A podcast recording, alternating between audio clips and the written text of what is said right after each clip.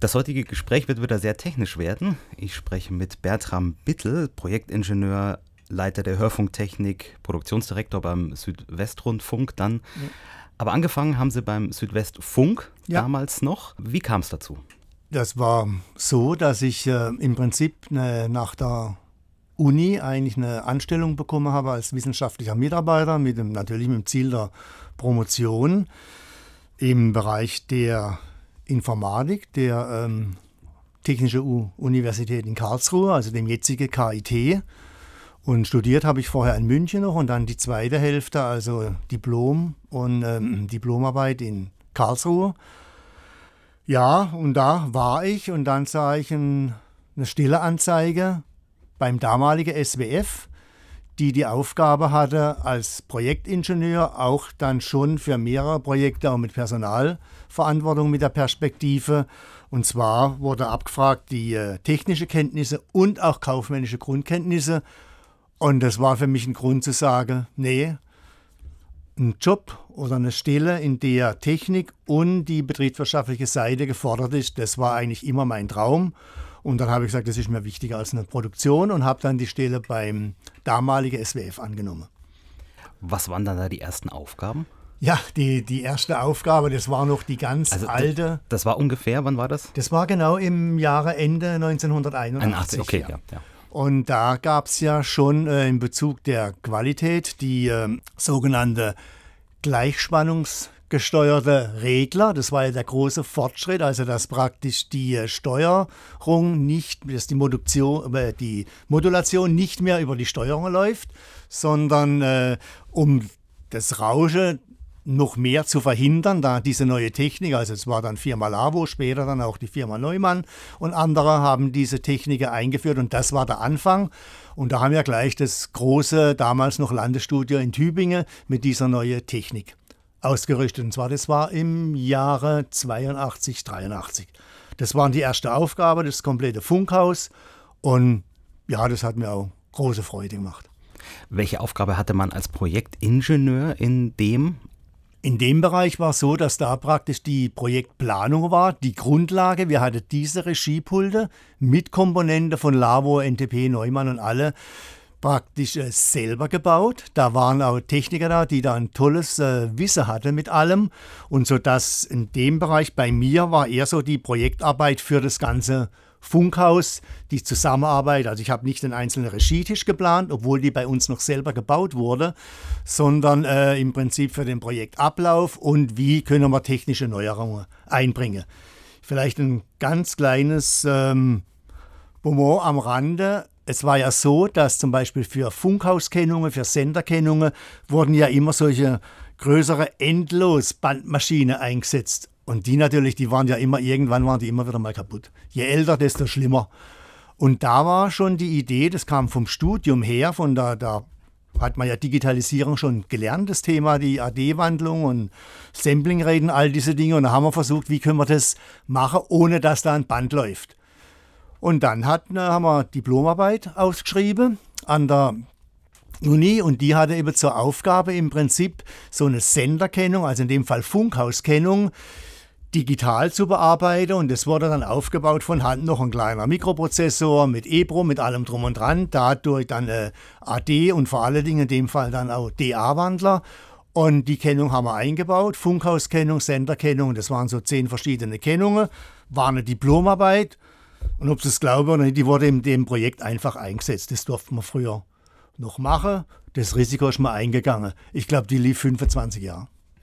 Also das muss man sich vorstellen, ein Gerät, was einen digitalen Speicher hatte und da waren diese Kennungen drin. Genau, die Kennungen waren praktisch im EEPROM, das wir programmiert haben, das auch gleichzeitig das EEPROM war, das die Steuerung für den Prozessor war. Da haben wir praktisch diese, ich sage mal, von Hand abgetastete Daten für diese unterschiedliche Senderkennung. Also im Prinzip, heute wird man sagen, kleine Jingles haben wir da drin abgelegt und die sind dann, äh, ja, zehn Tasten drauf und da konnten wir vom Schaltraum aus, konnten wir dann auf die Taste drücken und dann lief die Kennung ab. Also vollkommen verschleißfrei.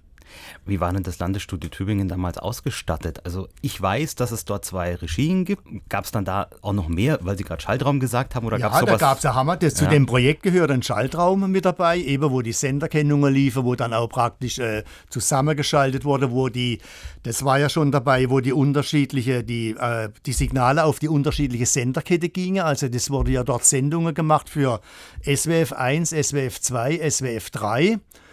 Und das wurde alles im Schaltraum praktisch bearbeitet, aber der Schaltraum war schon damals nicht besetzt. In den Senderegie waren die Schaltungen, die wichtig waren für die äh, Verbreitung, die konnte man dort über eine Tastenfunktion abrufen. Und dann gab es in Tübingen noch neben den äh, zwei Regie, die als Produktions- und Senderegie gearbeitet haben, gab es noch eine größere äh, Hörspielregie. Und das war dort das schöne, ich sag mal, schwäbische Mundart Hörspiel. Und viel Jazz hat man ja, glaube ich, auch gemacht. Und Jazz hat man dort auch gemacht, ja. Ja. Wie war denn damals überhaupt der SWF von den Studios her aufgebaut? Klar, Baden-Baden als Zentrale, dann gab es Landesstudio Tübingen und Freiburg und dann gab es Mainz. Was hat da genau. wer gemacht und wie waren die Zusammenhänge? Also die, äh, die Zusammenhänge waren so, dass äh, ich sag mal im Bereich der Produktion, also jedes Landesstudio, der SWF, das haben wir ja gelernt, war schon damals sehr stark dezentralisiert. Und Mainz hatte ja eine besondere äh, Rolle, einfach aufgrund des Bundeslandes Rheinland-Pfalz, sodass dort, dass dort mehr Produktionen waren. Und dann hat, äh, hatten wir immer schon äh, im Prinzip nicht nur Landesstudios, sondern auch Studios, die zu dem Zeitpunkt auch ausgebaut wurden. Und da hatten wir immer auch die Möglichkeit, dass wir in die einzelnen Programmstrecke konnte sich die Studios schon teilweise selbstständig äh, eintasten. Also zum Beispiel, ich sage mal ein kleines Beispiel, äh, Ida Oberstein für eine kleine, äh, für einen lokaler Bereich im Bereich Landesstudio Mainz, also Rheinland-Pfalz. Oder nehmen wir ein anderes Beispiel, ähm, Lörrach über Freiburg. Dieses war also schon stark dezentralisiert und eigentlich haben wir, haben, ich habe das auch von der Pike auf gelernt, auch im Grundverständnis, die Dezentralisierung. Also nicht so, ich sag mal, ähm, ah, ich sag's mal einfach so, äh, München und dann ein bisschen Nürnberg und das ist Bayern, sondern da hatten wir schon in der Geschichte her, aufgrund der französischen, ähm, der unterschiedlichen Besatzungszone, war das einfach stärker dezentralisiert. Sie sind aber, glaube ich, nicht lange in der Planung geblieben, sondern da ging es dann relativ schnell in ich war dann, äh, Ich war dann praktisch, äh, das war ja das Schöne, war ja, da war ja Planung und Messtechnik war beieinander. Und ich war dann dies äh, etwa, das war von 81 bis 86, 87, habe ich gedacht, jemand hat mir gesagt, also alle fünf bis sieben Jahre sollte man mal schauen, lieber im Beruf wechseln und nicht in der Ehe. Habe ich gedacht, ja, ist einfacher, macht wahrscheinlich auch mehr Spaß. Und habe mir das dann zu Herzen genommen, auch mit meinem Chef gesprochen. Und dann hat er gesagt, mein, man müsste eigentlich noch mal ein bisschen was lernen, so im Bereich der Referententätigkeit. Und ich war, wurde dann äh, drei Jahre Referent beim stellvertretenden technischen Direktor, der auch für die ARD viel EBU-Aufgabe gemacht hat. Das war der Herr Blomer, der kam vom ZDF, war dort stark in der EBU verankert, sodass ich dann auch ein bisschen die europäische Seite mitbekommen habe und auch halt die andere, also auf der einen Seite die Direktion und auf der anderen Seite, ich sag mal, das normale, in Anführungszeichen echte Geschäft und habe dann auch das Verständnis für die Managementaufgabe kennengelernt. Habe in dem Bereich vielleicht auch noch klein wenig das Thema Digitalisierung, weil wir haben ja vorhin angefangen mit Jingle und dann ging es ja auch weiter. Da haben wir auch die erste so die analog-digitale Senderegie weil das war ja auch zu dem Zeitpunkt, war ja, kam ja auch der digitale Satellit und das große Ziel war, ja, die äh, Sendungen, die dann digital produziert wurden, auch dann ohne AD-Wandlung rüberzubringen. Und da haben wir dann beim SWF dann auch ein Patent dafür bekommen und wurde ein, einige Regie äh, dann entsprechend ausgestattet. Es war so, dass die Quelle, die digital waren, gab es einen kleinen Digitalprozessor, das hat dann Studer oder Sony, äh, also so, dass man nicht wie zum Beispiel dann ein NIF-Pult mit 2 Millionen oder 2,5 Millionen kostet, sondern wir konnten dann auch äh, nicht nur die Produktionsregie, sondern auch Senderegie aufbauen zu äh, vielleicht nicht einmal ein Drittel der Kosten, weil das analoge Pult wurde parallel äh, gesetzt und dann wurde die Quelle im Prinzip über eine N-1-Schaltung gegenseitig verkuppelt, die zwei Pulte, sodass die digitale Quelle ginge digital durch und die analoge Quelle im Prinzip dann wurde dann analog digital gewandelt. Also wir sprechen da jetzt von DSR, digitales Satellitenradio, was anderes genau. gab es damals ja, ja, noch nicht. Ähm, also DRB Plus und so weiter, das sind ja erst Geschichten der 90er dann. Jetzt haben wir einen digitalen Ausgang an unserer Senderegie. Jetzt ja. stelle ich mir die Frage, wie kam das denn dann digital zu einer Stelle, wo das auf den Satelliten geschickt wurde? Ja, wir hatten da von der, jetzt, ich weiß es nicht, ob ich glaube, es war die äh, Media Broadcast oder halt die Telekom, hatten wir eine digitale, die Post, eine digitale Leitung nach Usinge, sodass diese Leitungen digital praktisch äh, auf den Satellit gingen. Und dort war ja der, der Sammelpunkt. Mhm. Ich hatte mir immer bisher gedacht, naja, also ich meine, klar, die meisten Regien werden tatsächlich analog gewesen sein, sowas wird nicht jede Rundfunkanstalt gebaut Nein, haben. Nein, aber einige. Ich weiß, dass ja. der BR, ich weiß, der HR, ich weiß auch, dass im europäischen Ausland und ein, zwei Regien sogar in den USA. Ja, bloß war bisher immer der Meinung, naja, aber die Postleitung wird sicherlich eine normale 15 Kilohertz Leitung nee. gewesen sein. Inter Nein, Interessant. Das war okay. eine sogenannte okay. DS1-Leitung. Und die DS1-Leitung war im Prinzip äh, eigentlich eine digitale Zweikanalleitungen. Ich jetzt müsste von der Kapazität, ich glaube, es waren zwei Megabit, ich weiß, doch etwa in der ja, Richtung. Aber das kommt hin, ja. Kommt hin ja. in etwa, ja. Ich habe jetzt auf meiner ähm, schlauen Liste hier stehen zum Beispiel der Punkt erste Kontakte digitale Audiotechnik. Jetzt sind wir schon so weit eingestiegen. Wir hatten die Jingles schon angesprochen. Was war denn damals noch alles so digital schon in einem sonst ja eigentlich analogen Umfeld mit Bandmaschinen? Also der, der, der erste Schritt, das war gleich in der ersten äh, Tage, als ich dann auch die Kontakte zu SBF 3 bekam. Es war ja immer der Traum von Herrn Stuckig und von der Moderatoren. Und ich meine, das sind ja wirklich einige, äh, wurde da ja, ich sag mal in Anführungszeichen, positiv durch geschleust. Das fängt ja bei der Anke Engelke an, hört beim, beim Klaus Kleber auf und noch ein paar andere zwischendrin. Also im Nachhinein betrachtet war das eine ganz schöne äh, Kaderschmiede für äh, Deutschlands Medienschaffende. Und mit denen, da waren die schon immer, immer verrückt danach, möglichst, äh, wenn sie ihre Jingles haben, also ich sag mal das verrückte Radio im Vergleich zum Kulturradio, hat ja alles seine Berechtigung, aber SWF 3, die wollte auch Spiele, da ein Jingle, dort ein Jingle und möglichst noch ähm, mit Überblende. Das erste, was ich gemacht habe, war, dass wir, ich glaube, es war aus USA, solche Spezial-Cartridge-Maschine, wo dann bestimmte Jinglestücke oder auch äh, Kennungen, die sie dann vorproduziert haben und die konnte sie dann praktisch über so ein 20er Tastenfeld abrufen. Muss man aber klar sagen, da war nur die Steuerung digital. Und der nächste Schritt war dann natürlich, dass wir da praktisch auf einen so sechs, sieben CD-Spieler oder noch mehr unterschiedliche äh, Stücke drauf gemacht habe. Das war dann digital, aber auch vom Ablauf her eigentlich analog noch gesteuert. Und der, der große Schritt war dann, da hat ja EMT angefangen, das waren ja diese BETAs in der Richtung und da hatten wir auch also ein, zwei Dinge, die hatten wir selber gebaut. Mit äh, einfach äh, Praktikant oder in dem Fall waren sie auch Diplomande. Und da wurde dann aufgenommen und dann konnte man praktisch die entsprechenden Jingles abspielen. Das war nur, ich sag mal, so ein kleiner Teil, so der Anfang der Digitalisierung. Und dann war natürlich der Traum, das war immer klar. Wir haben gleich ausprobiert mit PCs, als die PCs aufkamen. Und da war dann, das war dann 1993, also ich war dann praktisch im Bereich, also Referent in der Direktion bis äh, diese etwa drei Jahre, bis 1992 und durfte dann die Abteilung Planung und Messtechnik übernehmen. Aber zum Glück, also halt nur einen, ich glaube, es war ein halbes Jahr oder ein Dreivierteljahr. Ich habe die Stelle angetreten, zwei Monate, dann kam der Stockinger und sagt, wissen Sie schon, der Hörfunkproduktionschef geht in Rente. Na, sage ich, ja und? Was hat das mit mir zu tun? Ja, sagt er, wir müssen hier, wir müssen treiben, die enge Zusammenarbeit mit dem Programm. Wie machen wir das? Sage ich, weiß ich auch nicht. Und das sagt er ganz einfach, jetzt bewerben Sie sich. Und ich, ja, wie soll ich nach drei Monaten, wo ich den Job antrete, gleich als Hauptabteilungsleiter unter 40 und sagt, oh, das geht. Ja, dann habe ich mich da beworben und plötzlich war es halt so. Da durfte ich, ich glaube, es war nicht einmal ein Jahr später, äh, die Stelle als äh, Hörfunkproduktionsverantwortlicher äh, antrete. Und das war dann im Programm beim SWF damals.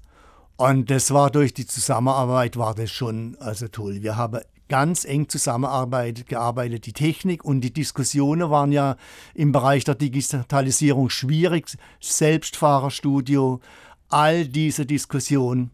Bevor wir da jetzt weitergehen, ja. auch, auch im Einsatz von PCs und so weiter, äh, vielleicht noch ein bisschen zurück und auch ja, bis zu dem genau. Zeitpunkt sehen wir uns mal den Hörfunk Südwestfunk an. Drei Programme, vier, später dann noch ein viertes. Ein viertes ja. Wie wurden die denn abgewickelt und wie haben sie sich unterschieden untereinander, die Programme? Also ich weiß zum Beispiel, SWF 1 kam viel aus den Landesstudios und gar nicht aus Baden-Baden. Ja. Die anderen Programme, wie, wie haben, hat das funktioniert? Also es ähm, praktisch, jetzt fangen wir mit SWF 1 an, da kamen äh, etliche Sendungen, damals am Anfang natürlich aus den Landesstudios, wurde dann zugeschaltet. Es gab dann diese, diese Mittagssendungen, die, äh, also die politische Magazine, die äh, dann teilweise von Baden kamen mit mehr nationalen und internationalen äh, Inhalt und mehr der, der landesbezogene Inhalt, der kam dann praktisch aus den Landesstudios. Also insofern hatten wir da die Regionalisierung schon irgendwo im Blut und, und gelernt und dann das Programm SWR 2, äh, SWF 2 damals ja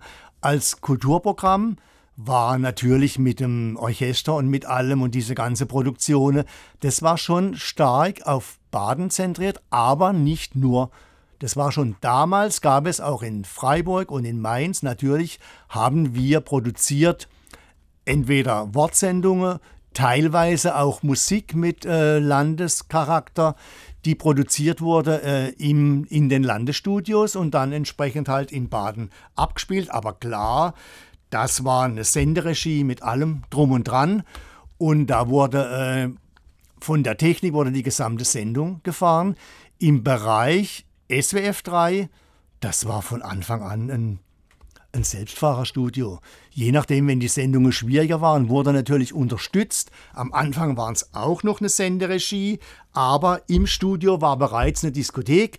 Die erste Diskothek, wo ich mich daran erinnere, das war, sind wir mal ganz ehrlich, das war der Stuckinger, der haut mich wahrscheinlich. Das war einfach eine Bretterbude, zusammengenagelt aus Sperrholzbretter und zwei, drei Plattespieler und eine Bandmaschine noch nebendran. Ja, und das ja, war's. Plus ein paar Jingle-Möglichkeiten und draußen natürlich die Senderegie. Aber es wurde dann immer mehr. Und dann war der große äh, praktisch Wurf, das waren auch lange Diskussionen mit der Technikerinnen und Techniker, auch schwere Diskussionen zum Thema Selbstfahrer und ja. Aber das Verständnis, dass beides da sein muss und beides seine Berechtigung hat, das hat uns dann auch geprägt. Und zwar auch das gegenseitige Verständnis von der Popwelle mit der Kulturwelle. Und dass es da irgendwann mal äh, zusammenkommt, das muss einfach sein, weil ich äh, gesagt habe, die Kulturwelle, es kann nicht sein, äh, die Hörerinnen und Hörer, wenn ihr nicht aufpasst, sterben euch weg. Also müssen sie von der Popwelle nachkommen. Und diese Denke, die war da schon da. Was war denn dann die Aufgabe des Sendetechnikers bei SWF 3? Am Anfang haben die ja teilweise etliche Sendungen noch auch gefahren. Also selber wurde von der Technik gefahren. Und später dann wurde äh, im Prinzip wurden die äh, Moderatorinnen und Moderatoren unterstützt. Die waren also noch da, wenn es schwierig wurde, wenn eine schwierige, sagen wir mal, eine, eine Konferenzleitung aufbaue oder einfach Konferenzen aufbauen, solche Dinge, da wurde einfach unterstützt. Und dann ging das immer weiter. Parallel war es dann so, dass man dann, ich sag mal so, die, die wellennahe Technik eingeführt hat die dann auch bei den Redaktionskonferenzen mit dabei war. Das war mir immer sehr wichtig, als ich dann praktisch in dem neuen äh, Job als äh, Hörfunkproduktionschef habe ich diese Dinge dann versucht einzuführen und die Leute einfach zusammenzubringen. Und da war es zu dem Zeitpunkt ein Vorteil, dass wir mit der Hörfunktechnik im Programm waren. Das muss nicht sein. Wichtig ist, wie man zusammenarbeitet. Vielleicht ein Schritt noch zum Thema Selbstfahrer in der Welle, in der Popwelle. Wir durften dann eine neue Studio planen. Das war dann gleich praktisch, als ich äh, angefangen habe als Hörfunkproduktionschef. Und da war schon, haben wir äh, mit in Radiomax, also bis ins Letzte ausgereizt, habe dann ähm, auch ganz langsam mit Digas die Leitungen auch an die Diskothek angebunden und da also auch, so dass man einfacher auch eine Telefonschalte äh, aufbauen konnte, aber die Diskothek, die wir da gebaut haben. Also wirklich hochkomfortabel im Ablauf. Also hier, die Sendeliste war da schon da. Vom Radio Max konnte man Titel wünschen und dann eingeben und abspielen. Das hat alles funktioniert, aber sie war an eine Senderegie angebunden, sodass einfache Selbstfahrersendungen, da musste in der Senderegie niemand mehr sein, wenn es schwieriger wurde, also leicht Magazincharakter, dann wurde das im Prinzip von der Technik ausgefahren. Und dann wurde es aber immer mehr, sodass äh, als dann der zweite Moderat, Moderator oder Moderatorin kam, dann war es so, dass die sich gegenseitig unterstützt haben und da war auch da kein Sendetechnik mehr da. Während im Kulturprogramm, ich weiß nicht, wie es heute ist, also auf jeden Fall solange ich noch da war, bis vor sieben Jahren, wurde das von der Technik gefahren. Und es war auch richtig so. Nochmal zurück in die 80er Jahre, da kam ja ein Medium auf, vorhin schon gefallen, die CD. Ja. Wie Sie 81 angefangen haben, gab es die da schon in den Studios oder war das noch was? Also sie kam ja 82 auf den Markt, also sie vielleicht kam nicht 82, gleich. also in den Studios war so, dass die dann gleich ein Jahr später sowas, da waren dann diese, also Studer CD-Spieler, dann der EMT CD-Spieler, die waren da und da wurde dann auch viel, äh, also die Musik spezieller in dem Impro-Bereich wurde von CD gefahren. War das am Anfang problematisch? Ja, von Bedienung die, her und Zuverlässigkeit. Von der, von der, Zuverlässigkeit her, dann ist einmal die CD gesprungen, dann war sie vielleicht nicht ganz sauber. Diese, die, die Fehlertoleranz, die heutige CD-Spieler haben, die war ja damals überhaupt nicht vorhanden. Sodass es da immer wieder mal einen Fehler gab und mich, man sich dann rechtfertigen musste warum wieder mal eine CD nicht angelaufen ist. Und das Problem ist ja, war ja folgendermaßen, wenn ein CD-Spieler ein Problem gehabt hat, dann konnte ich ja nicht der nächste gleich hernehmen, weil da war ja die Musik nicht drin. Das war ja ähnlich wie bei der Bandmaschine. Die Bänder wurden halt drauf, draufgesetzt und wenn halt einer nicht anlief, na gut, ich habe dann gesagt, dann fahrt mal halt der nächste Titel. Und wenn sie sich beschwert haben, das war auch noch so Diskussion mit dem Programm, das ist dann auch wichtig für die eigenen Leute, also Moderator mal gesagt hat, ja, die Technik das ist alles so schlimm, da bin ich ins Studio rein und habe zu ihm gesagt, das ist eine Herausforderung und der gute Moderator, Moderatorin unterscheidet sich vom nicht so guten, dass er aus diesem technischen Problem ein journalistisches Ereignis macht und zwar positiv und nicht einfach auf der Technik ablädt. Bevor wir jetzt zur Einführung von PCs und so weiter nochmal genauer kommen, äh, 1991 ging ein viertes Programm auf Sendung. Ja. Ähm, sowohl SWF 4 in Rheinland-Pfalz. Weiß nicht, inwiefern man da in Baden-Baden was mit, damit zu tun hatte. Auf der anderen Seite bei S4 Baden-Württemberg zusammen mit dem Süddeutschen Rundfunk. Ja. Was gab es denn da alles zu tun? Ja, da war, äh, ich sag mal, die, die, die Rheinland-Pfälzer Seite, das war nicht äh, das Problem, aber praktisch so die, die Abwechslung mit S4 und mit Stuttgart. Und man muss ja auch sehen, da war ja die. Äh, da war ja im Vorfeld, gab es ja die äh, McKinsey-Untersuchung da wollte man ja schon mal die Sender zusammenlegen und enger kooperieren. Und diese, äh, das Ergebnis, das ist auch noch ein, ein, eine, eine, Anekdote. Ich hoffe, ich werde nicht verklagt, aber ich glaube, nach 30 Jahren dürfte eigentlich das rum sein, dass mich McKinsey nicht verklagt. Das ist aber auch offiziell. Da war ich auch indirekt beteiligt und das Erste, was mich gewundert hat, war, dass die mich gefragt haben nach dem Motto im aktuellen Ü-Fahrzeugebereich, ja, warum sind die nicht zu 100% ausgelastet? Dann habe ich denen die Antwort gegeben, weil auf der A8 zwischen Stuttgart und München am Eichelberg nicht genau dann der Unfall passiert, wenn McKinsey sagt, da passiert der Unfall. Also muss man vorhalten. Das ist genauso, wie wenn Sie im Orchester, könnten Sie auch sagen, Sie haben, was weiß ich, acht erste Geiger oder sowas in der Richtung oder zehn. Da können sie auch nicht sagen, ah nee, ich mach's ein bisschen lauter, nimm nur fünf. Das geht beim Rundfunk und im Medienbereich nicht. Also die Dinge haben wir rübergebracht. Und dann gab es ja auch so, wurde riesige Einsparpotenziale definiert. Und das kam uns schon komisch vor.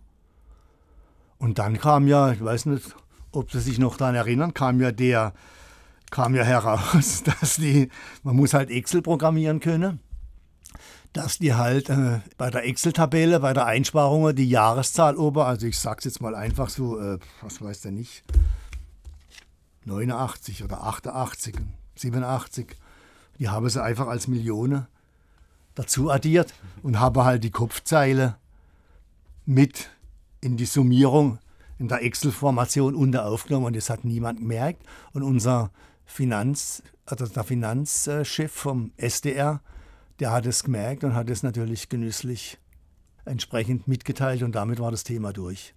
Das Erste. Und dann kam ja klar eben S4, Kooperation gab es ja dann eine intensive, das war ein Ergebnis dieser ähm, Untersuchung. Und gut, dann ging es natürlich das Ganze weiter, dann ging es ja in Richtung ähm, Fusion.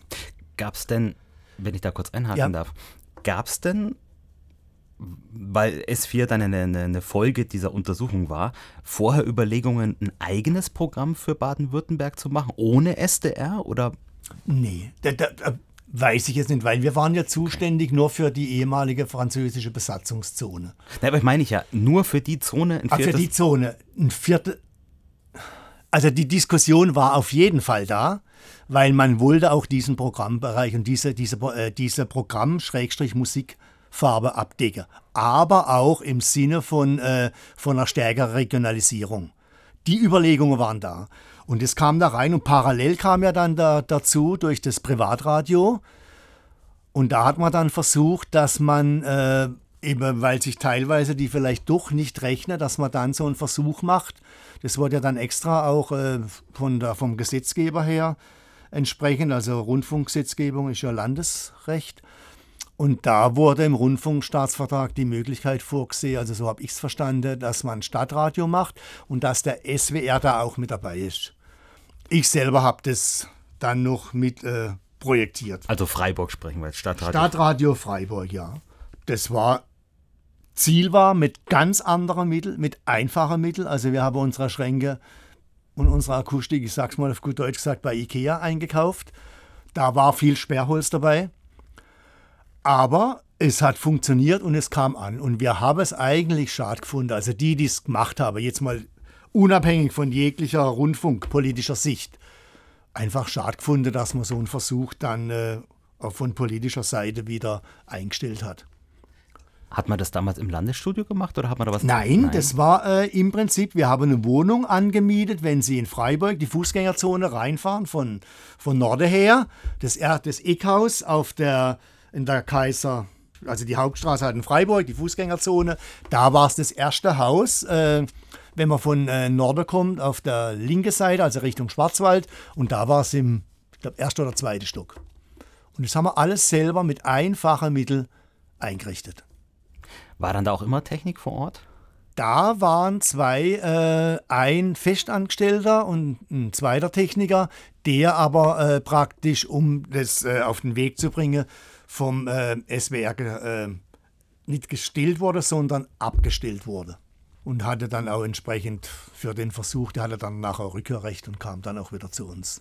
War schade, der hätte auch gern weitermachen, hat es toll gemacht. Gehen wir zurück zu S4 Baden-Württemberg. Ja. Hat man dafür also in Baden-Baden zumindest, äh, um den Teil äh, zu besprechen, eine neue Regie gebaut? Hat man sich da neue Konzepte überlegt, technisch auch? Da erwischen Sie mich jetzt auf dem falschen Fuß. Ich glaube, eine eigene neue Regie haben wir nicht gebaut. Da war, eine, da war eine Regie da. Wir haben aber dann, und das war auch von meiner Seite her, wir haben neue Sendekomplexe gebaut. Das war in der Zeit dann so um 293. Auch mit analog-digitaler Technologie. Und da war aber schon klar, dass wir für SWF 3 das Sendestudio, da war auch die äh, Diskothek drin. Und die anderen Sendestudios waren so, haben wir die so gebaut, dass man mit denen auch produzieren konnte, also auch Wortproduktionen alles machen konnte.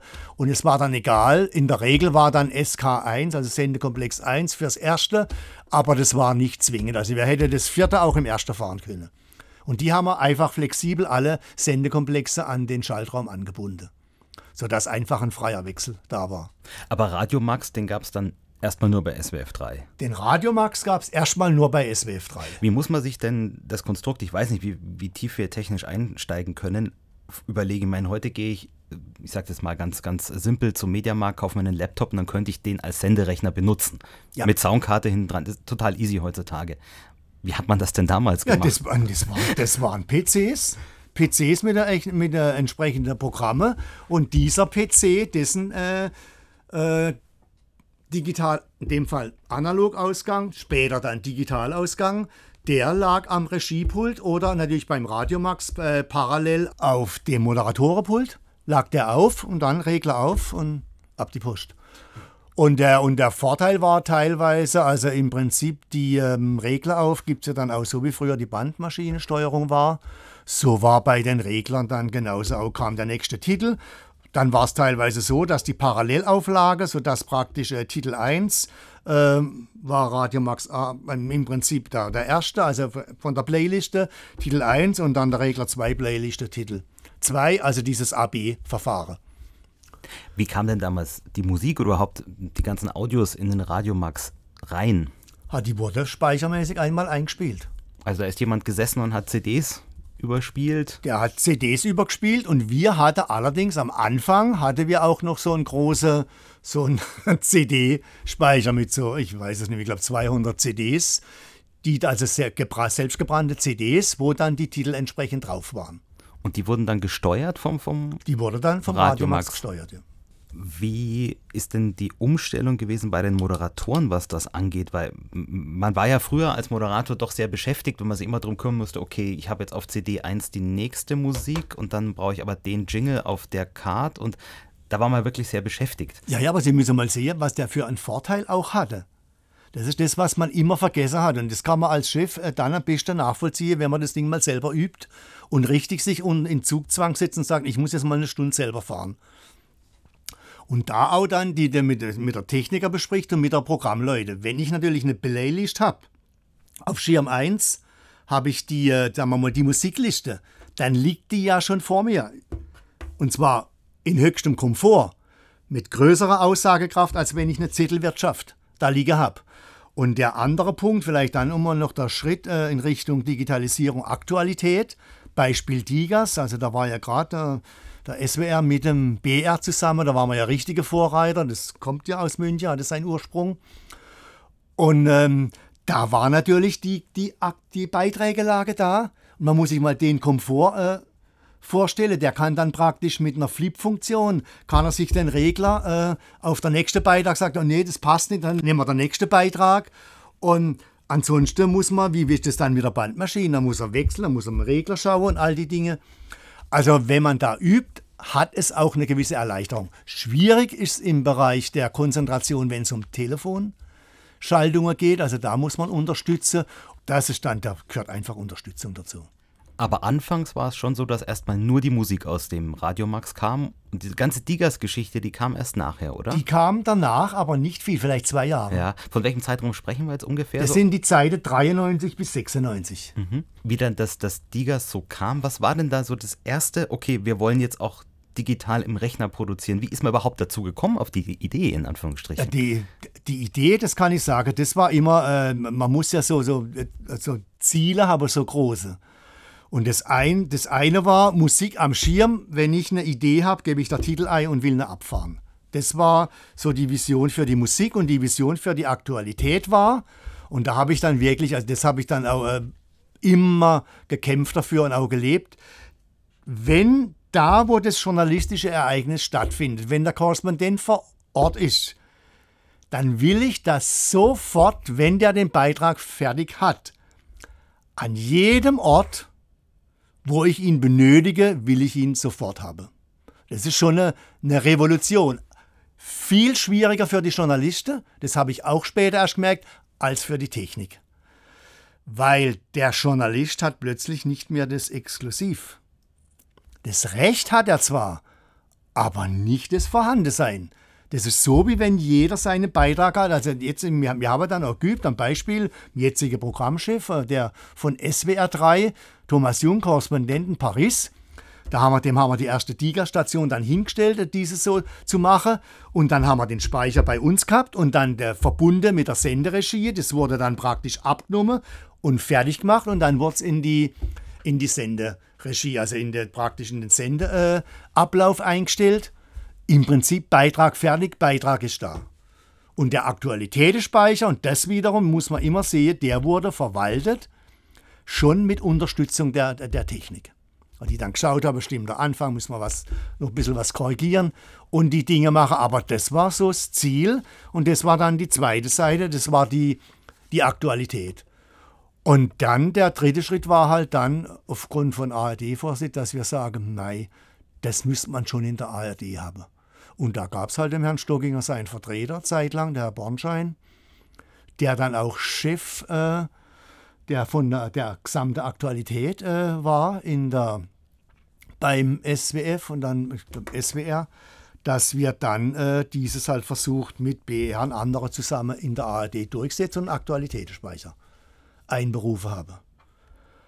Also durchgesetzt und das geht nur, wenn die Programmleute mitmachen und der Erste, der da die, äh, die Sendung gefahren hat, das war der äh, Informationsschiff. Das war der Bornschein selber der hat sich hingesetzt und hat die Dinge dann äh, im Prinzip auch abgefahren und hat auch Beiträge eingestellt.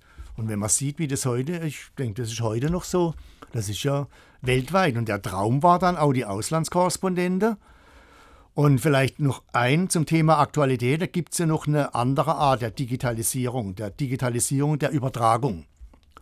Im Vorfeld, das war dann etwa sechs, sieben Jahre, also so Ende der 80er, da durfte ich das noch machen, parallel, weil ich das angestoßen habe zu der, zu der Referendetätigkeit, kamen die ISDN-Leitungen auf. Wenn Sie sich erinnern, jede Übertragung hat gekostet, ich sag mal Übertragung Paris ins Mittagsmagazin, 800 D-Mark, 900 D-Mark. Also sagen wir mal so runden Tausender, wenn es so drei, drei Minuten ging. Das durfte man ja damals noch. Also die Leitungsschaltung. Die quasi. Leitungsschaltung, ja. genau. Ja ein irre Geld, die Postleitungen. Und parallel war ISDN. Und dann habe ich gesagt, das kann ja irgendwo, das, das ISDN, ja, dreieinhalb Kilohertz, aber dann gibt es auch ISDN, weiß ich ganz genau, von der, von der Norm her gibt es auch die 7 Kilohertz. Ha, für Ton, für Wortbeiträge, wenn es viel weniger kostet, da müssen wir mal, mal was äh, probieren. Und dann, jetzt gibt es die Firma AVT. Philips war er vorher, der Herr Hecht. Mit dem habe ich mich zusammengeschlossen. Ich glaube, es ist 30 Jahre. Ich habe gesagt, Herr Hecht, wir müssen was probieren bei Philips. Ja, das PKI-Telefon. Ich gesagt, das, da drinnen sind 7 Kilohertz und nicht bloß 3,1 oder 3,2. Na, das, ja, das stimmt. Ja, ah, könnte man da nicht so einen Schalter umlegen? Ah ja, das kostet doch nicht viel, das Telefon. Und dann hat er uns das umgebaut dann habe ich den Korrespondent in der, in, der, in der Schweiz, wusste ich, der, der macht da mit, der Herr Irmler. Und dann haben wir, äh, und dann mit Paris, und dann haben wir gesagt, jetzt testen wir das mal. Mit der France Telekom Termin abgemacht, ob sie uns Leitung zur Verfügung stellen. Bei der, bei der Post hier haben wir uns nie getraut. Und Ausland war ja noch, noch spannender, weil vom, vom Geld her. Und dann sind wir da hingefahren mit unserem PKI-Telefon, habe eins im Schall, Schaltraum in Baden gehabt aber sind wir in die Vermittlung in die Stelle, also wirklich an den Lötigel. Und habe da, die haben uns geholfen, die französische Techniker, das angeklemmt. Haben wir der erste Beitrag von Genf über die französische äh, praktische Vermittlungsstation in Annecy war die, haben wir einen Beitrag gemacht.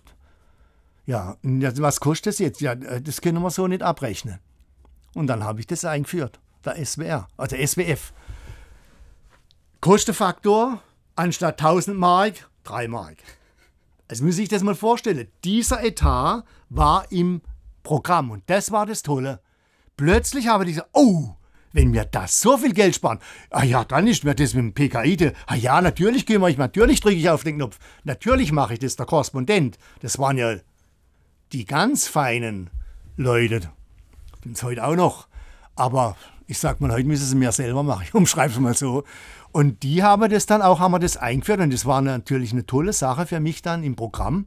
Plötzlich war, äh, ich kann es ja sagen, plötzlich war eine Million mehr da im Programmetat. Und das ist wahnsinnig viel Geld. Und diese Hilfe dann, dass das nicht in irgendwelche Haushaltskonten verschwindet, sondern dass direkt der Programmanteil, das ist schon stark. Und das hat uns übrigens auch geholfen. Jetzt um der, der nächste Schritt ist ja die Digitalisierung. Also haben wir Digitalisierung Steuerung, Digitalisierung Audio. Zuerst Musik, dann praktisch Aktualität. Und dann kommt natürlich jetzt wir auch die Digitalisierung und die Vernetzung. Im Prinzip spricht das Internet. 94. 95. Wenn ich noch kurz einhaken ja. darf zu ISDN, weil Sie jetzt sagen 7 Kilohertz, also das ist eine gute Sprachqualität, also eine akzeptable Sprachqualität, ja. erst recht für einen aktuellen ja. Beitrag. Hat man denn dann damals, der Korrespondent hatte vor Ort einen Digas? Zum Beispiel. Na, Digas das war nicht. ja, aber nein, das, okay. nein, der hatte kein Digas, das nur, war Telefon. Ging, es ging jetzt nur um eine Live-Geschichte. Es ging eine Live-Geschichte, ja. eine Live-Leitungsübertragung, die wir ja faktisch in jeder Magazinsendung ja. am Mittag waren ja zwischen drei und vier Korrespondenten ja. dran. Jetzt müsste ich mal die Kosten vorstellen. Ja, ja, ja. Nein, ich frage ich frag darauf hin, weil. War live, ähm, ja. Äh, ich, Hat mit Digas eigentlich nichts zu tun. Ja, genau. Ähm, weil als es dann Digas bei den Korrespondenten gab. Also, da war Pfeilübertragung. Genau. Und Ganz das war jetzt die Frage, das hat man, glaube ich, auch noch über das ISDN anfangs gemacht. Am oder? Anfang war das, waren das ISDN-Leitungen, aber dann war das praktisch der sogenannte File-Transfer. Ja, ja. Und im Vorfeld waren das, wenn es noch, ich schätze mal drei, vier Jahre, war das praktisch eine äh, Übertragung über ISDN mit PKI-Telefonen. Mhm. Und da gab es ja auch, äh, wenn Sie sich daran erinnern, was ja noch weiter verbreitet war, war ja das Musiktaxi die dann ja praktisch äh, übertragen habe über, also auch noch eine höhere Bandbreite bis 15. Weil sie einen Codec Kilohertz, verwendet haben. Weil sie einen Codec verwendet haben. Gut, äh, PKI hat ja auch einen Codec. Ja. Aber halt nur einen 7 Kilohertz Codec gehabt. Und das war halt viel früher und war halt die gängigste Telefontechnologie. Ja. Vielleicht in der, in der Chronologie ein Schritt, also der, der, der Schritt dann ähm, was ja einfach wichtig ist, parallel, das ist ja jetzt dann nicht mehr die Rundfunktechnologie, sondern ja der ähm, im Prinzip in Richtung Internet. Mhm. Auch nur so eine Geschichte, wie führt man online in einer großen Rundfunkanstalt ein? Ist ja schwierig, jeder will es machen. Und natürlich von der Schnelligkeit und von allem, was hinter dran steht, da war klar, das kann nur der Hörfunk sein. Da habe ich mir Feinde im Fernsehen gemacht ohne Ende. Ich habe gesagt, ihr seid viel zu behäbig. Ihr habt gesagt, das Netz und die E-Mail und das alles läuft, bevor ihr dreimal die Kamera geschwenkt habt. Also das kann nur inhaltlich von, von einer Programmeinheit kommen, die am Hörfunk hängt. Und so hat sich ja dann auch gezeigt. Und da wiederum dann Kollege Stockinger zu dem Zeitpunkt sagt auch, ach, wie machen wir das? Also für online gibt es ja kein Geld. Man für eine Webseite aufbauen. Also das macht der Hörfunk und dann machen wir das gleich noch hier. Und ich gesagt, ja klar, machen wir das mit SWF 3, die sind am flexibelsten. Und da waren zwei Leute, die das richtig toll gemacht haben, aber war ja kein Geld da. Da habe ich gesagt, ja wieso, wir sparen doch bei ISDN so viel Geld. Ja, aber das können wir nicht machen.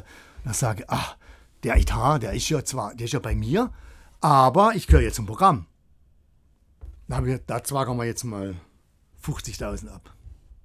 Am Hörfunkdirektor informiert, also alles klar. Ja, ja, wenn ihr das macht, ja, ja, dieses verrückte Online-Zeug da, ja, macht's halt mal. Aber bitte, du musst mal das Doppelte einsparen, wie, wie das kostet. Ich so, ja, ja, das machen wir. Und dann haben wir die erste Online-Seite aufgebaut. SWF 3 Online. Und der waren da so vorne dran, dass Bill Gates ein Jahr später zu uns nach Bade-Bade kam und uns besucht hat. Muss man sich mal vorstellen.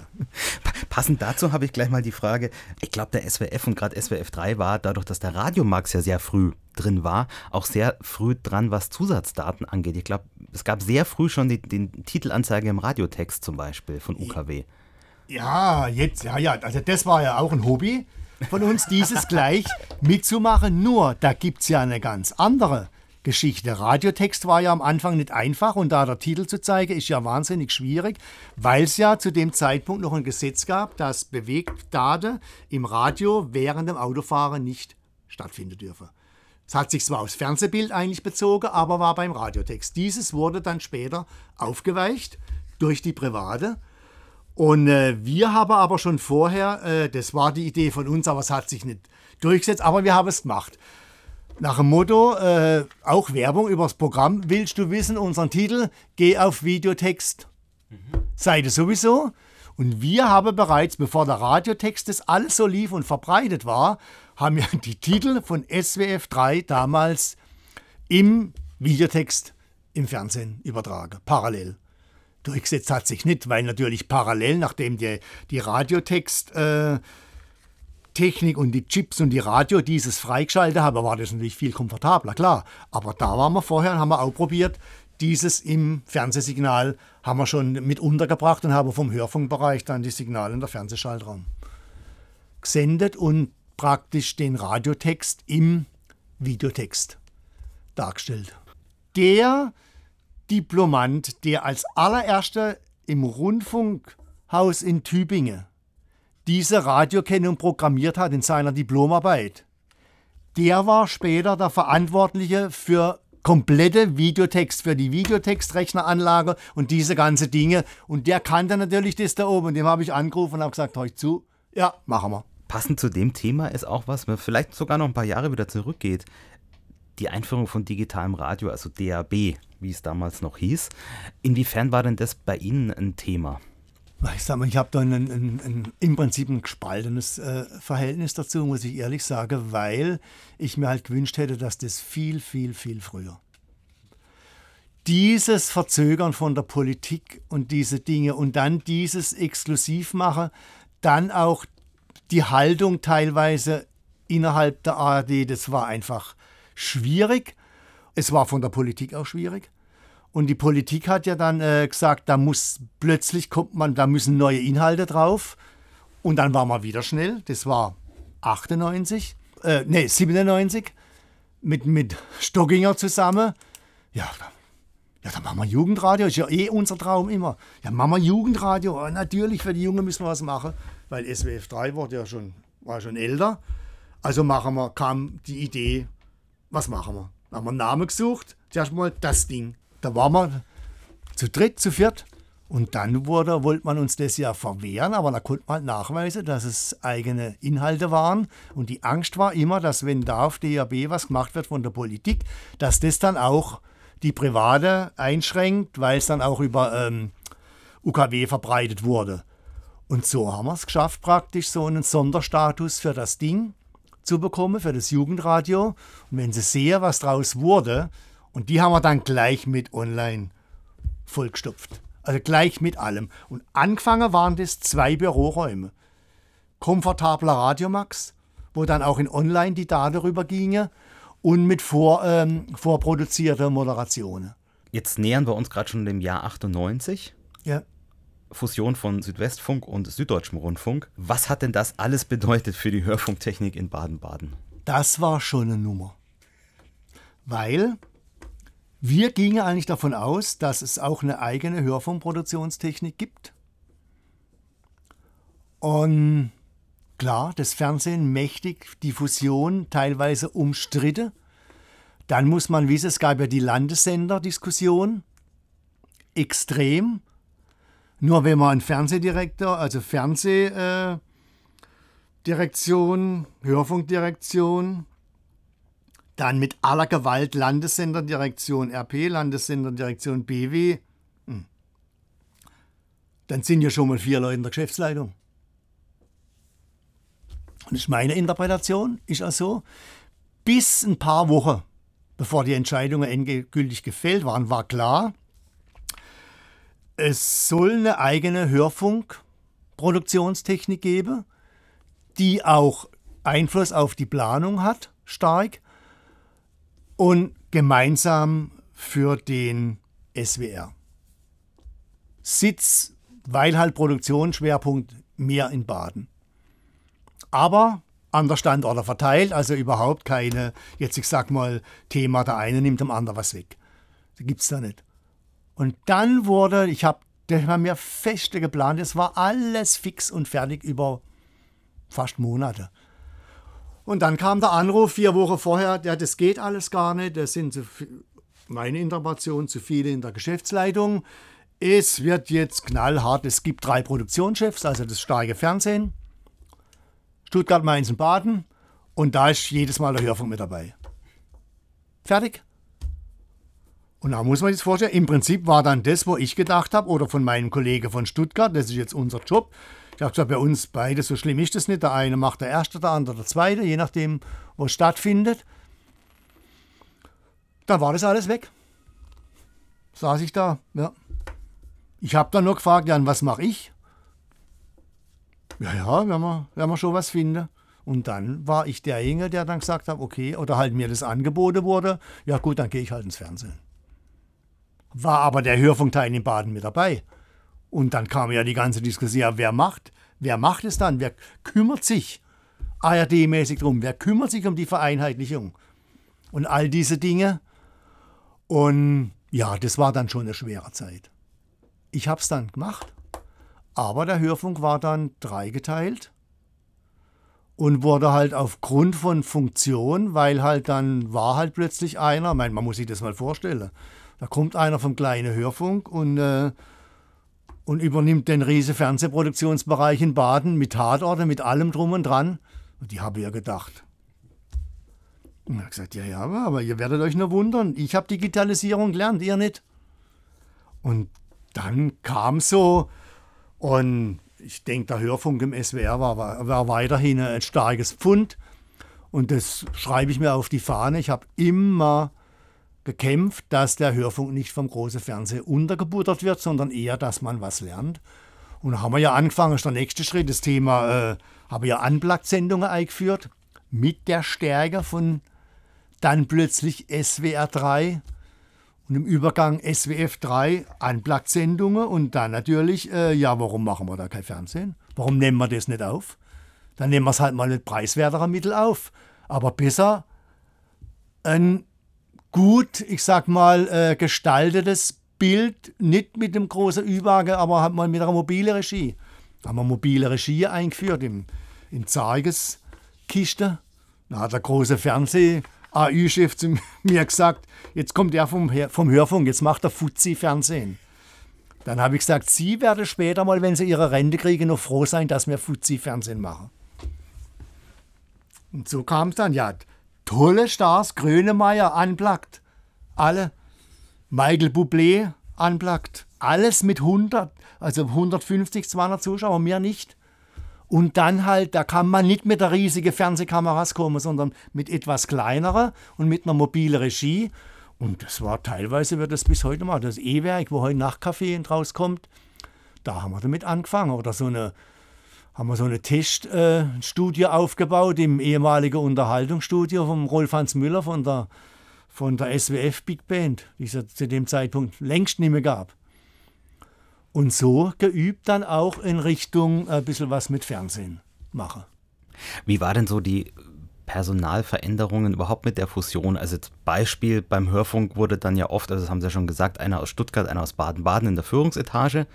Beispiel Matthias Holtmann wurde dann, also kam von SDR 3 wurde dann Musikchef von SWR 3, ist dann nach Baden-Baden gependelt und so weiter und ja, so ja, fort. Ja, am Anfang war das so, aber ja. dann äh, wurde er ja dann praktisch, ging er ja praktisch wieder, hat dann wieder moderiert, ein riese Erfolg in SWR 1.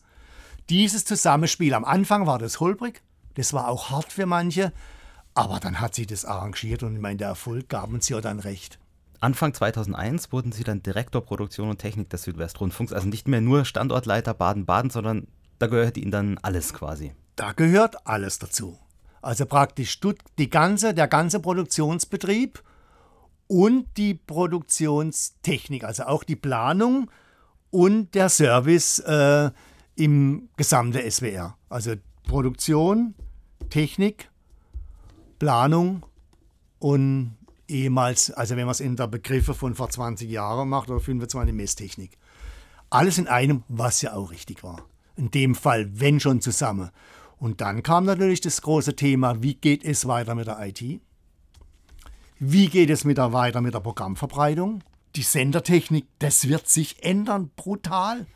Brutal ändern, noch schlimmer als, als die Einführung äh, der Digitalisierung im Hörfunk, weil da so eine Marktmacht beim Mobilfunk dahinter steckt, dass die Planungsverfahren, die werden standardisiert werden und die Könige, ich sag mal die Regionalkönige der, der Frequenzplanungen, die wird man alle entzaubern. Das war toll, was die alles gemacht haben, aber die Zeit ändert sich. Ja, so kam es auch. Bei uns am großen Sender, also große Sender Hornis Grinde, alles automatisch. Alles automatisch und das muss man sich mal vorstellen. Ist eine viel größere Revolution als in unserem, ich sag mal, im Bereich der Digitalisierung der Produktionstechnologie. Und das Brutale war, da war es viel schneller. Und wer sich rechtzeitig darauf vorbereitet hat, und die Diskussion war dann auch so, dann war die Programmverbreitung bei der Verwaltung und dann sollte das in die, in, in die Technikdirektion, weil ich gesagt habe, das muss man da einbringen, weil auch im Online-Bereich die Verbreitung wird eine andere werden, total. Mehr Zusatzdaten, mehr Online, mehr Ausspielwege. Das muss zusammen. Und dann hat sich's auch verzögert und dann, das kann ich sagen, im Intendant gesagt, gut, ich wette, es kommt der Tag, wo sie kommen und sagen, bitte, bitte. Und so war es dann auch. Und dann hat man integriert die Programmverbreitung und die IT. Also zuerst die IT in die Direktion, die Programmverbreitung und dann war es zum Schluss, jetzt dann, als ich ging, haben wir noch die Verschmelzung gemacht mit Programmverbreitung und IT. Mhm. Und da, jetzt in der Zwischenzeit gibt es andere Organisationsformen, aber das war so praktisch der, der Werdegang der Organisationsänderung in den 15 Jahren, wo ich praktisch die Direktion leiten durfte. Also ein riesiger Wandel im Bereich Digitalisierung bis zur Verbreitung. Wenn man sich den SWR im Jahr 2001 anschaut, die drei Standorte, ehemals zwei Rundfunkanstalten, Fusion noch nicht so lange her, keine drei Jahre. Wie haben sich denn die Häuser noch unterschieden damals? Also, eines ist klar, es gab total unterschiedliche Philosophien. Und das muss man auch sehen. Man muss sich mal sehen, nehmen Sie Baden-Württemberg, dann der SDR-Teil, sehr klein, total zentralistisch.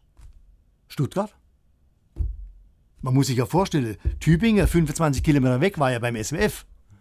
Und dann gab es noch halt da Vorposten in Baden, Karlsruhe und Heidelberg. Und die haben, das kann man aber mit den Landesstudios beim SWF damals nicht vergleichen. Also der, wir im SWF, wir mussten immer diskutieren, immer uns einigen. Also immer die Dezentralisierung war da einfach gang und gäbe. Das war im SDR nicht so, da konnte man schon stärker. Und jetzt prallen diese beiden Dinge aufeinander und das ist sehr, sehr spannend. Und ich denke, das ist natürlich, also meine ich, längst überwunden. Die reine Standortgeschichte gibt es immer wieder mal Stuttgart, mal Baden, mal Mainz, diese Eifersüchtelei. Aber in der Grunddinge hat sich da, also wenn man die Ressourcenverteilung anschaut, wo ich weg bin, jetzt weiß ich es nicht so, hat sich nicht so viel verändert. Zurückfahren, ja klar. Total. Also die Fusion hat schon Einsparungen gebracht und war für den Südwesten Siege. Definitiv. Obwohl ich eigentlich derjenige bin, dem man zuerst mal seinen Job wegrationalisiert hat. Was, glaube ich, auch noch in Ihre Zeit gefallen ist, äh, Funkhaus Neubau in Stuttgart, ja. oder? Ja. Was war da das Ziel? Warum hat man das gemacht? Ja gut, das, das Ziel war ja praktisch, dass der, äh, ich sag mal, der Fernsehbereich mit der Fernsehstudios, ähm, also praktisch die sogenannte der Ober, am Funkhaus am Berg oben. Das war ja immer, liegt ja immer tolle Park mit allem drum und dran und das war schwieriges Gebäude, äh, alt und äh, total sanierungsbedürftig und da noch irgendwas noch anzufangen. Dann war das ja in der Bode reingebaut. Und da war schon gut, dass man äh, dann gesagt hat, man sucht eine Möglichkeit, da neu zu bauen und gibt es dann ab. Also so war das auch äh, gedacht und ich weiß jetzt gar nicht, was, ob es abgerissen ist oder ich weiß jetzt gar nicht. Aber das war mit dem Grund für den Neubau und natürlich neue Studios, Digitalisierung, die erste LED-Wände und all diese Dinge. Und heute kommt ja wahrscheinlich der, der nächste Schritt noch, dass man einen großen Teil der Ausstattung und der Deko nicht mehr benötigt, weil man halt alles über die, diese große ähm, Wände, digitale Wände macht, Videowände, wie die Walls. Wenn man jetzt auf die 40 Jahre mal zurückschauen, wo Sie beim Südwestfunk angefangen haben, mal ein bisschen aufs Programm blicken. Was haben Sie damals gerne gehört? Was vermissen Sie heute? Was hören Sie heute, wenn Sie das Radio einschalten? Also ich habe von der, von der Musik her, ist, äh, ich sag mal SWF 3, also SWR 3, jetzt mir, mir auch SWR 1. Bei SWR 4, die regionale Sache, wäre interessant, habe ich mit der Programmfarbe, gehört dazu, über, also dass der ja nicht, liegt jetzt mir nicht gerade so, sondern nur ab und zu im Bereich SWR 2, es ist äh, weniger, ich sag's mal so, von, von dem her, ich würde mir, wenn ich Wünsche hätte, würde mir viel mehr Zuhörerinnen und Zuhörer wünschen für das Kulturprogramm. Einfach damit da noch ein bisschen ja, mehr Hörerinnen und Hörer kommen, einfach, weil das einfach, ich halte es für so wichtig.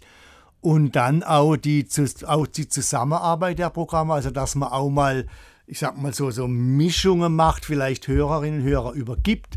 Das waren so Traumvorstellungen. Wahrscheinlich werde ich heute Programmchef sagen, der hat eine Meise. Aber mitunter sind ja teilweise die gleichen Leute, die dann beides hören. Und da ein bisschen mehr zu machen, das sind so die Dinge. Und dann, äh, ja, wünsche ich mir schon, dass also die Stärkung im Informationsbereich beim öffentlich-rechtlichen, dass er die starke Stellung behält, aber das ist auch eine gewisse Verantwortung, die unserer Programm obere haben. Und da muss man halt nicht so viel, ich sag mal, vielleicht redaktionell auch auslagern. Da muss man schon äh, aufpassen, dass man da das Richtige macht und sich auch entsprechend darstellt. Was ich mir gewünscht hätte, was ich nicht erreicht habe, ich hätte gerne, dass man noch stärker, ich sage mal so eine Art, es gibt ja die Bavaria und es gibt Studio Hamburg. Ich hätte mir gewünscht, dass es vielleicht noch einen dritten Bereich gibt, also gerade so jetzt in dem Fall für der Süden und die sich dann auch äh, ich weiß nicht, stärker äh, an die mit der Produktion im, in der Rundfunkanstalt irgendwo verbinde. Das finde ich, hat man hat man nicht geschafft. Das wäre so ein bisschen ein Wunsch gewesen, um auch noch günstiger zu produzieren, um nicht dann Bereiche zumachen zu müssen, sondern da ein bisschen äh, mehr vernetzen. Von mir ist ruhig auch privat organisiert. Aber das, die Vorstellungen, die waren da, hat nicht funktioniert. Zum Schluss der öffentlich-rechtliche Rundfunk, die unabhängige Information der Bevölkerung, die ist un, un, unbezahlbar. Nur haben die, die Verantwortung nicht nur die Politik, sondern auch unsere Programmmacher. Und wenn man sieht, wie im Moment in der Welt die Meinungsfreiheit beschnitten wird über alle möglichen Gesetze in anderen Ländern, das ist schon schwierig und da muss man dagegen halten und muss den öffentlich-rechtlichen Rundfunk positiv darstellen. Dazu gehört aber auch positiv vorleben. Bertram Bittel, ich danke vielmals für das Gespräch. Gerne.